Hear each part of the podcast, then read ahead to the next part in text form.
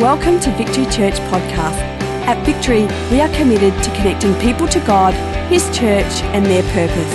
For more information, visit victorychurch.net.au. Now prepare your heart to hear a word from God today. I felt the best way to start off this year outside of our At The Movies series would be to kick up a new series that I've entitled First Love. Everyone say First Love? That's the title of the series.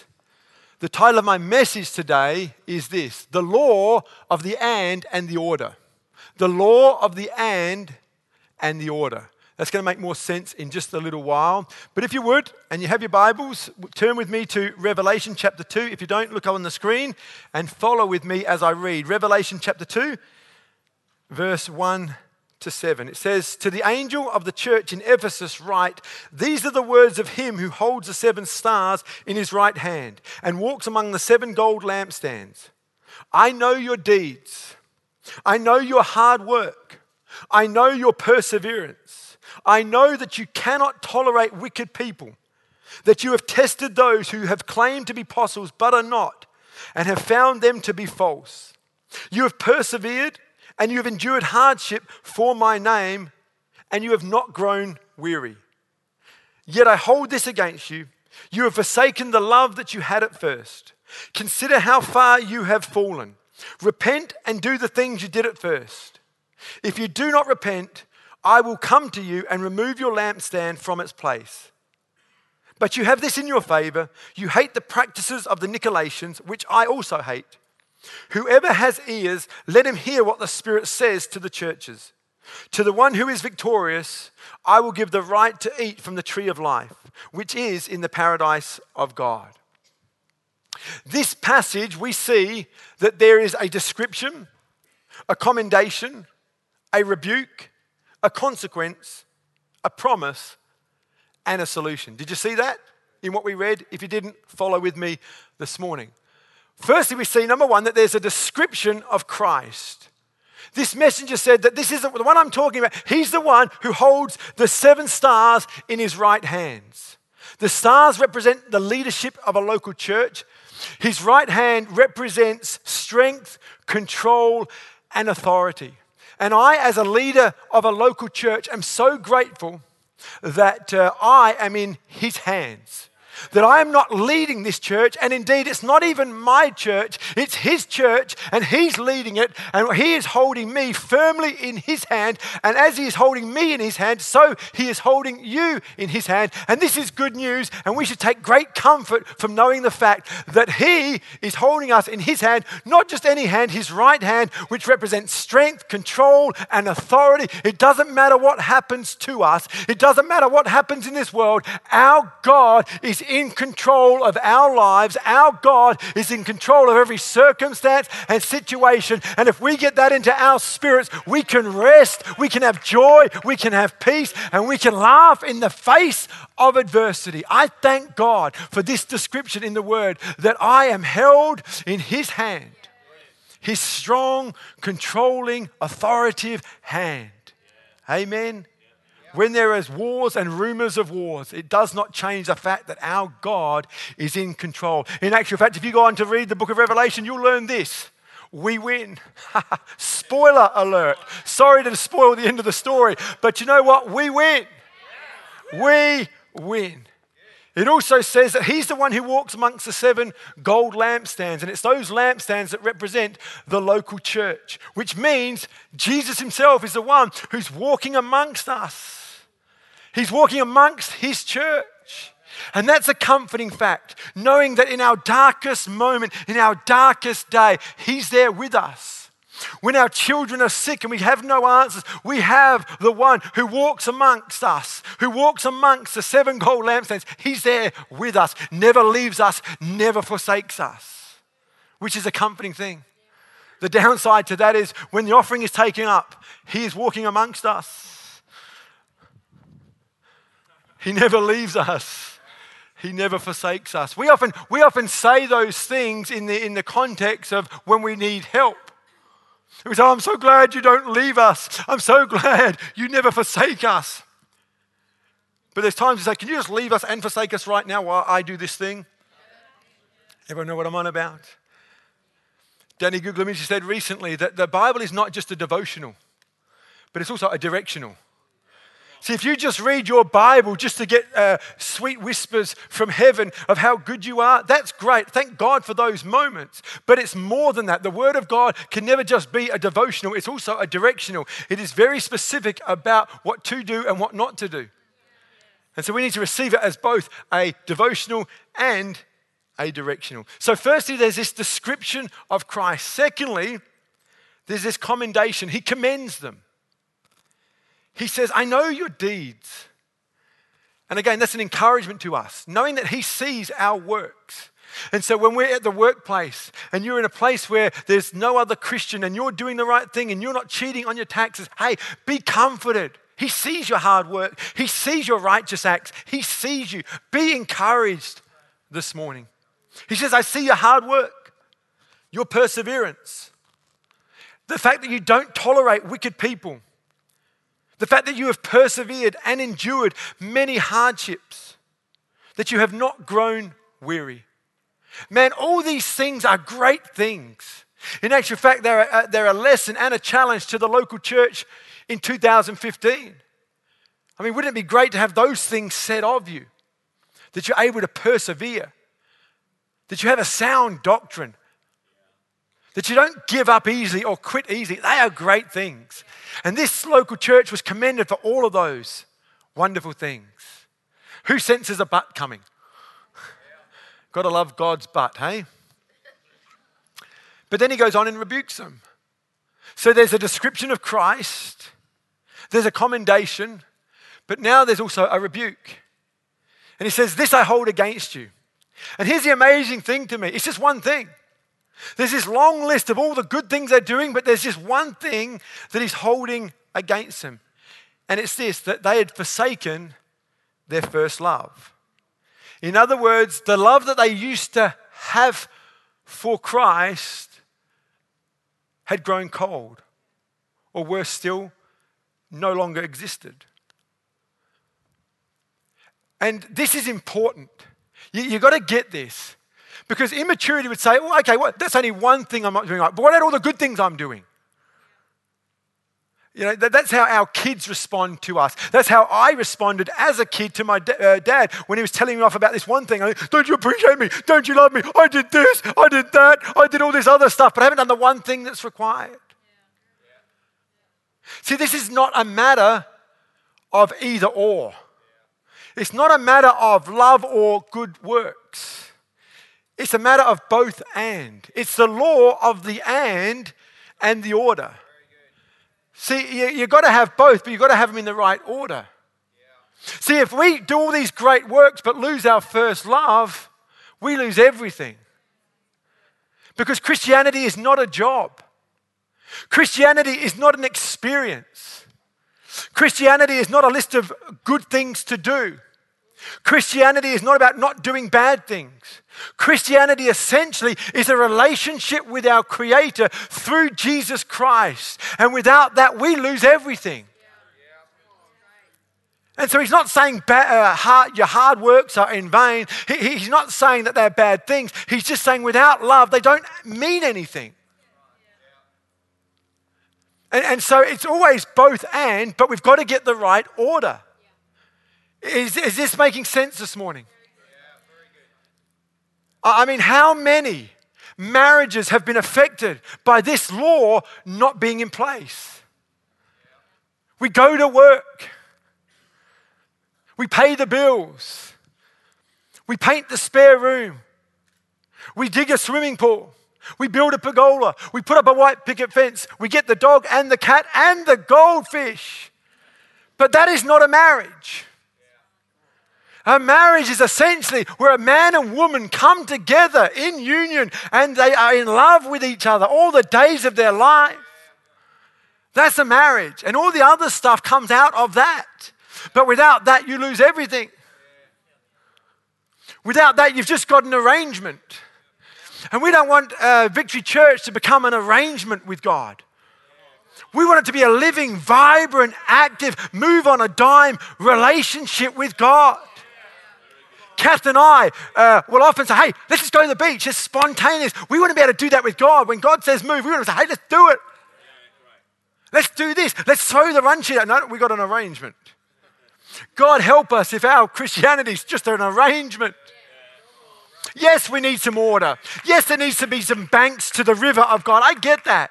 But every now we need the spontaneity to be able to move when God says move and do what God says to do. And so it's not a matter of either or. Well, that's okay. Those lovey-dovey types. That's why a lot of men don't kind of embrace Christianity. That's more for the wives because they're into that lovey-dovey thing. I'm into building. I'm into work. But it's never either or. It's always both and. But you better get the order right. We see this right throughout Scripture. This is not just a one-off occasion. We see this in Matthew chapter 4 where Jesus, after fasting for 40 days, see, I'm being kind. I'm not asking 40 days, just half that. Just 21 days. 40 days he'd been fasting. Guess what? After that, he was hungry. And so the devil comes. Jesus has been fasting 40 days. He's hungry as, he's in the desert, and the devil rocks up and tempts him in three areas. 3 areas he was tempted in the desert. One is in the area of provision. The other in the area of protection, and the other one, the area of popularity. Now, you know what? Popularity, provision, and protection are not bad things. God is not against any of those things. God wants to make his church popular in the earth today. Nothing wrong with popularity, nothing wrong with provision, and nothing wrong with protection. How many of you said, God protect me, God provide? Nothing wrong with those things. But that was not the test. The test was, will Jesus put God first? This was a God first test. This was a first love test. And here's Jesus hungry after 40 days and there's supernatural provision. Will he take it or will he choose God? That's what fasting's about. And Jesus passed all the tests. And on the last one, this is how he responds to the enemy. In Matthew chapter 4, verse 10, he says, away from me, Satan, for it is written, worship the Lord your God and serve him only. Yeah. Can you see the law of the both and? Yeah. It's not about, you go to church, that's great. I worship Jesus at home. It's always about both. See, this is why in my thinking and my theology, I have no place that you can be a Christian and not attend church. And not only just attend church, but serve in the house. Jesus said worship and serve. He didn't say worship or serve. He didn't say get to church and worship, raise your hands, and then just let all the others serve hard. He said do both. And for those of you who just come and serve and hide behind whatever it is that you're doing, no, you need to worship. It's always both and, but here is the thing I see from this scripture. It's worship first. I honestly believe there's a lot of burnout in the church today because people get in the habit of serving first, and then they get jaded by people and jaded because they're not appreciated and jaded because no one thanked them because their source is in the wrong place. They haven't got their source and their provision from God first. When you get your provision from God, you can put up with a lot of rubbish in your life. And when you put God first, you realize, actually, you know what? Even if nobody thanks me, I'm not doing it for them. I'm not seeking people's approval. I'm doing this out of the overflow of my time with God. And even if nobody sees me, if nobody says anything to me, I'm going to do it anyway because I serve a God who is worthy of serving. Which is a far cry from serve, serve, serve, jaded, jaded, jaded, unappreciated, bitter, bitter, bitter, out, out, out, give up, give up, give up. She said, no, you got it wrong. I firmly believe if you put service before worship, pretty soon you won't be doing either. Very good. So good, mate. But if you put worship first, you'd worship and serve long term. I believe it. I just am a firm believer in that. And I see it right throughout Scripture. It's the law of the and the order. Don't allow the busyness of our lives to rob us of what is most important. Don't allow us, write this down, don't let good things get in the way of first things. Don't let good things, there's lots of good things. Hey, this church in Ephesus, hard work, perseverance, sound doctrine, they're good things. Don't get me wrong, they are not bad things. The angels didn't say, shame on you for your hard work. Shame on you for your sound doctrine. Shame on you for your endurance, not giving up. No, it said they're all good things. But you've forgotten first things. We see this again in Matthew 22. Matthew 22, verse 34. Hearing that Jesus had silenced the Sadducees, the Pharisees got together. One of them, an expert in the law, tested him with this question. Teacher, which is the greatest commandment in the law? Jesus replied, love the Lord your God with all your heart, with all your soul, with all your mind. This is the first and greatest commandment. And the second is like it. Love your neighbor as yourself. He didn't say love God, hate people. Which is really at the crux, I think, for why most people don't want to go to church. And they're happy to love God, but I'm just over people. He didn't say, we don't have the luxury of having one or the other. He didn't say, you know what, forget the God thing, just go to church. It's the greatest commandment is love the Lord your God, and the second is like it, love others. It's love God, love people. But it's got to be in that order. You put people before God, it's all over. Because people will let you down. I think there's a lot of pressure in relationships because we're trying to make those relationships in the place of what only God can bring, and then we get disappointed. You know, when people first meet me, I'm the pastor, and I'm able to bring a word that blesses them, but I'm human. You hang around me long enough, I will disappoint you. That's why our relationship alone is not enough to sustain it. That's why we need God in our relationships. It's God first, people second. We see this right throughout life. This is not just a spiritual thing. It's not just a Christian thing, but we see it in worship before service. It's got to be worship before service. It's got to be God before people. It's got to be spouse before kids. Do you know how many marriages are lost because of a greater love going on to their kids? And they fall out of love with one another. They'll do anything for the kids, but you know what, my missus? And I think a healthy family flows out of a healthy marriage. Your kids don't have to miss out while you... I'm not talking about neglecting your kids. I'm not talking about, hey, honey, just, I don't know what the kids are going to do tonight, but me and you, we're going out. I'm not talking about that. So if any of you got that idea that you're going to drop your kids and just shoot off, not what I said. I'm just saying right order. It's both and, but it's right order. And I see a lot of families... A lot of marriages chasing their kids with all their sporting endeavors and all this. And they don't have time for each other.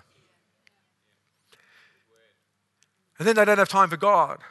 And the order's all out of whack. Now they're just running little Johnny and little Jimmy and Jane. Johnny, Jimmy and Jane. Running them around to this thing and that thing and the other thing. And we've got to take them to sport. Yeah, do you have to take them to 3?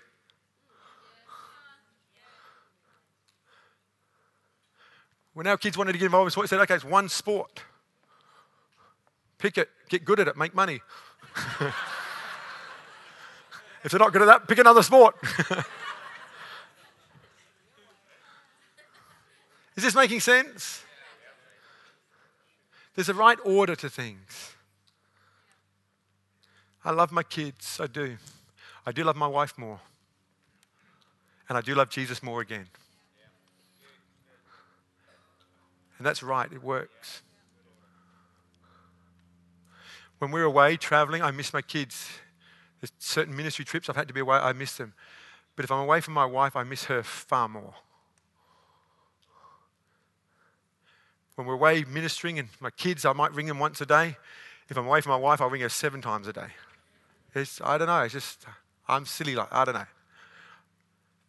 But I think there's something right when we get the both and, but the right order. Happens right throughout life. It's vegetables before dessert. Sorry. Do you know what happens if you have dessert first? 2 things will happen. 1, you won't want your vegetables because you'll be full. And the nutrients from your vegetables you won't get anymore. So you won't be healthy. You'll die.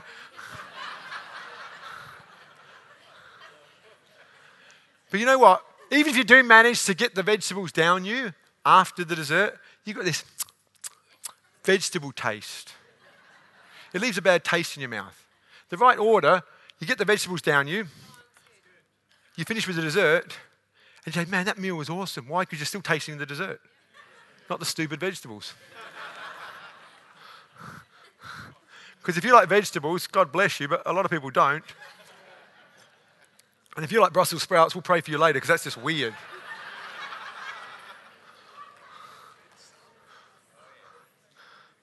Well, you know, and if you do like Brussels sprouts, I'd say why not save your money and just eat dirt, because they taste the same.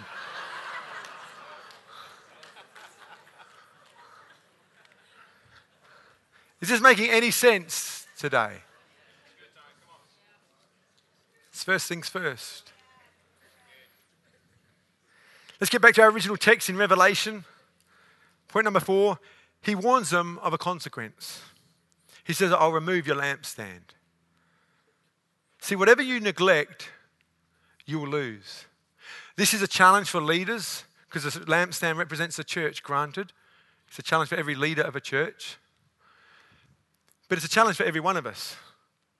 Whatever represents a lampstand to you, be it your marriage, your kids, your health, marriage. If we neglect our first love, we can lose what is most important. I need us as a church, as we embrace what I was talking about earlier, to get this. There is a consequence, not because God's a bad God and a mean God and a harsh God, but whatever you neglect, you lose. If you neglect your health and lose your health, is that God's fault? If you neglect your marriage, lose your marriage, is that God's fault? So these are principles set in place from the beginning of time. Whatever you neglect, you lose. It's not necessarily that it's been taken from you, it's just you lose it. So that's the consequence. The encouragement, point number 5, comes to them with a promise. He says, he'll give you the right to eat from the tree of life in paradise with God. And to me, that represents eternal life. You know, even if we had 70 years, 80 years on planet Earth, and it didn't go well for us, we've got eternity to think of. But it's not just about eternity, it's also an abundant life. We have this eternal life and we have this abundant life. This is the promise to us. An eternal life and an abundant life in Christ is the promise. That's worth listening up and holding on to today. And number five, what is it? 6. There's a solution. I love the Word of God. It doesn't just highlight mistakes. It doesn't just highlight what we need to change. But it always comes with a promise and it always comes with a solution. And the solution is really simple. As I've been sharing today, and I know the presence of God is here, and I know He's at work in people's hearts. I sense that. I've been doing this so long now. I know when God's at work in people's lives, and He's doing that right now. I also know how the enemy wants to operate, and he wants to bring condemnation and say, see, you're no good. See, you're going to lose your marriage. That's not what this is about, because there's a solution. If there's anything going on in our heart today, at a spiritual level, practical level, relational level, here's what we need to do. The Bible says that we need simply to remember, that we need to repent, and we need to do what we did at first. As I elaborate on these 3 things, can the band come up? And we're going to move into a time of waiting on the Lord through communion this morning. But it says remember. Do you remember that day when you first became a Christian? That first week, that first month, that first year, when you were bright-eyed and bushy-tailed and full of excitement. Do you remember that? That was the solution. Remember. Don't forget that. It's like those of us who are married. Remember that day you got married? I remember the day Kath and I got married. Every half an hour or so I'd say, okay, let's just take a step back and let's just get a mental picture of what is happening. Ah, look at this guy. Oh, look at him. I'll never forget that. I'll never forget that. And we're just getting mental images. that we could come back to years later to remember. Our wedding was fun. Seriously, my wife rocked up at 3:15, 15 minutes later than she should have. It was 35 degrees. We was in our little church that we were part of. There were orange pews, wood paneling, brown carpet, cream brick. It's horrible. But what a day. I looked at my wife, I said, "Till death do us part," and I meant it. Then we had a few photos in the parklands in the middle of the city there.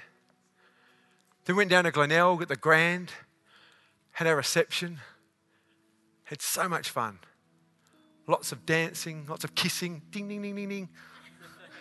Little did the people know, I was starting it most of the time. Any chance to kiss my new wife. It's an awesome day. I don't ever want to forget that. I think about the youth camps, the encounters with God.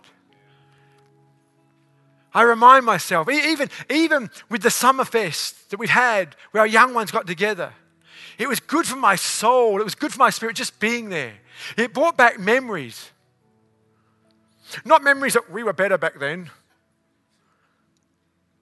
But man, the passion, the life, the energy. I thank God for that. In actual fact, tonight, I'm not going to make you, but I want to strongly encourage you. Why not come back? Because we're going to have what we've called a taste of Summerfest.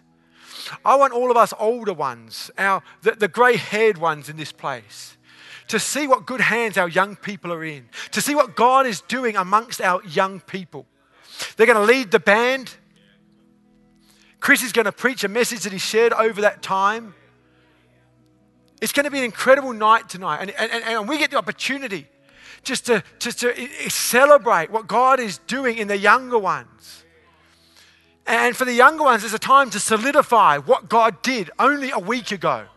And I want it to be etched in your mind for all time and eternity. I want you to remember. In our time away, with some of the leaders, we were just reminiscing about different youth camps and different things that we did and how I would have my elastic band between my thumb and my finger and I'd flick everyone. And I was very dangerous with that little instrument. So much so that I hit 3 people dead smack in the eye. It was awesome. I remember one guy, he was so hurt. His eye was weeping for about a day and a bit. And in worship experience, he's there like this.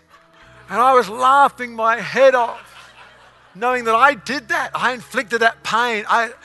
Yes, I needed to mature. I know, but what memories. And you know what? When life's tough and life's down and things aren't going your way, it's great to be able to remember the right things. Not remember the bad things, but remember the good things. Tonight's going to be great. It's going to be so much fun. And if you're feeling a bit old and you're not able to squat what you used to or run what you used to or whatever it is that you used to, I'm telling you, you being here, you'll feel younger. It'll do you good. It'll do your soul good. Why not come and support? You know what else? You know what's going to do our young people? It's going to bless them. They might not say it. They might not have time to say thanks for coming. But inside they're going to say, wow, this is awesome. This is awesome. Remember, repent. You don't have to hide from God. When you've been exposed, there's not a parent in here that when the kid comes to them and said, "I'm sorry," just going to say, "You wicked thing." No, that's what we want. We don't want them to be further estranged. We want them to come close. Where does that desire come from as a parent? From the heart of God. And so repentance is not a bad thing. It's a beautiful thing. It's what keeps us close. Said, Lord, I've drifted. I'm sorry. This year's going to be different with your help. Forgive me. It's a beautiful thing. Repentance has been painted to be something horrible. It's a beautiful thing. It keeps us close. It keeps the main thing. This says, do what you did at first. I always tell our young people, particularly the boys, I say, you know what? What you did to get the girl is what you got to do to keep the girl. If you want a good, strong, healthy marriage for years, you've got to do what you did at first. And one thing I know about boys, particularly when they're younger, they're smelly and they don't like showering. They just stink. They're snotty and grotty. That's boys. Girls are different, but boys are just snotty and grotty. But then they see a girl they like and they shower. Surprise. And they put on aftershave. Amazing. They brush their hair. Wow. They wear decent clothes. And they walk up to someone they really, will you go out with me? And I love that. I love young love. I do. But you know what? You get married. You're tired. And the showers stop. The aftershave stops. No longer dress up for each other. It's just Ugg boots and ugly underwear. Shame on you. Come on.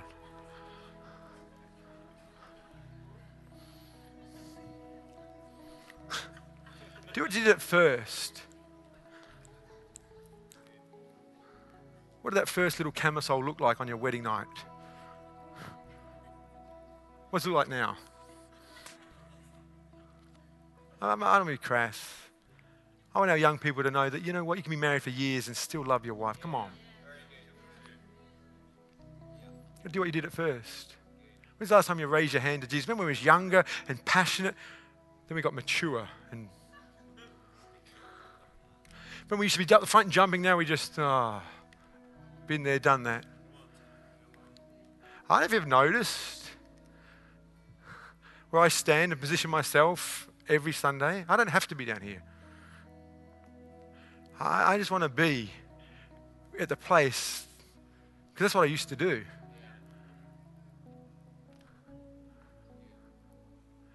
Let's do what we did at first.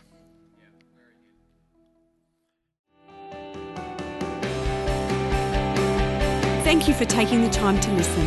If you have any questions, please email us at admin@victorychurch.net.au.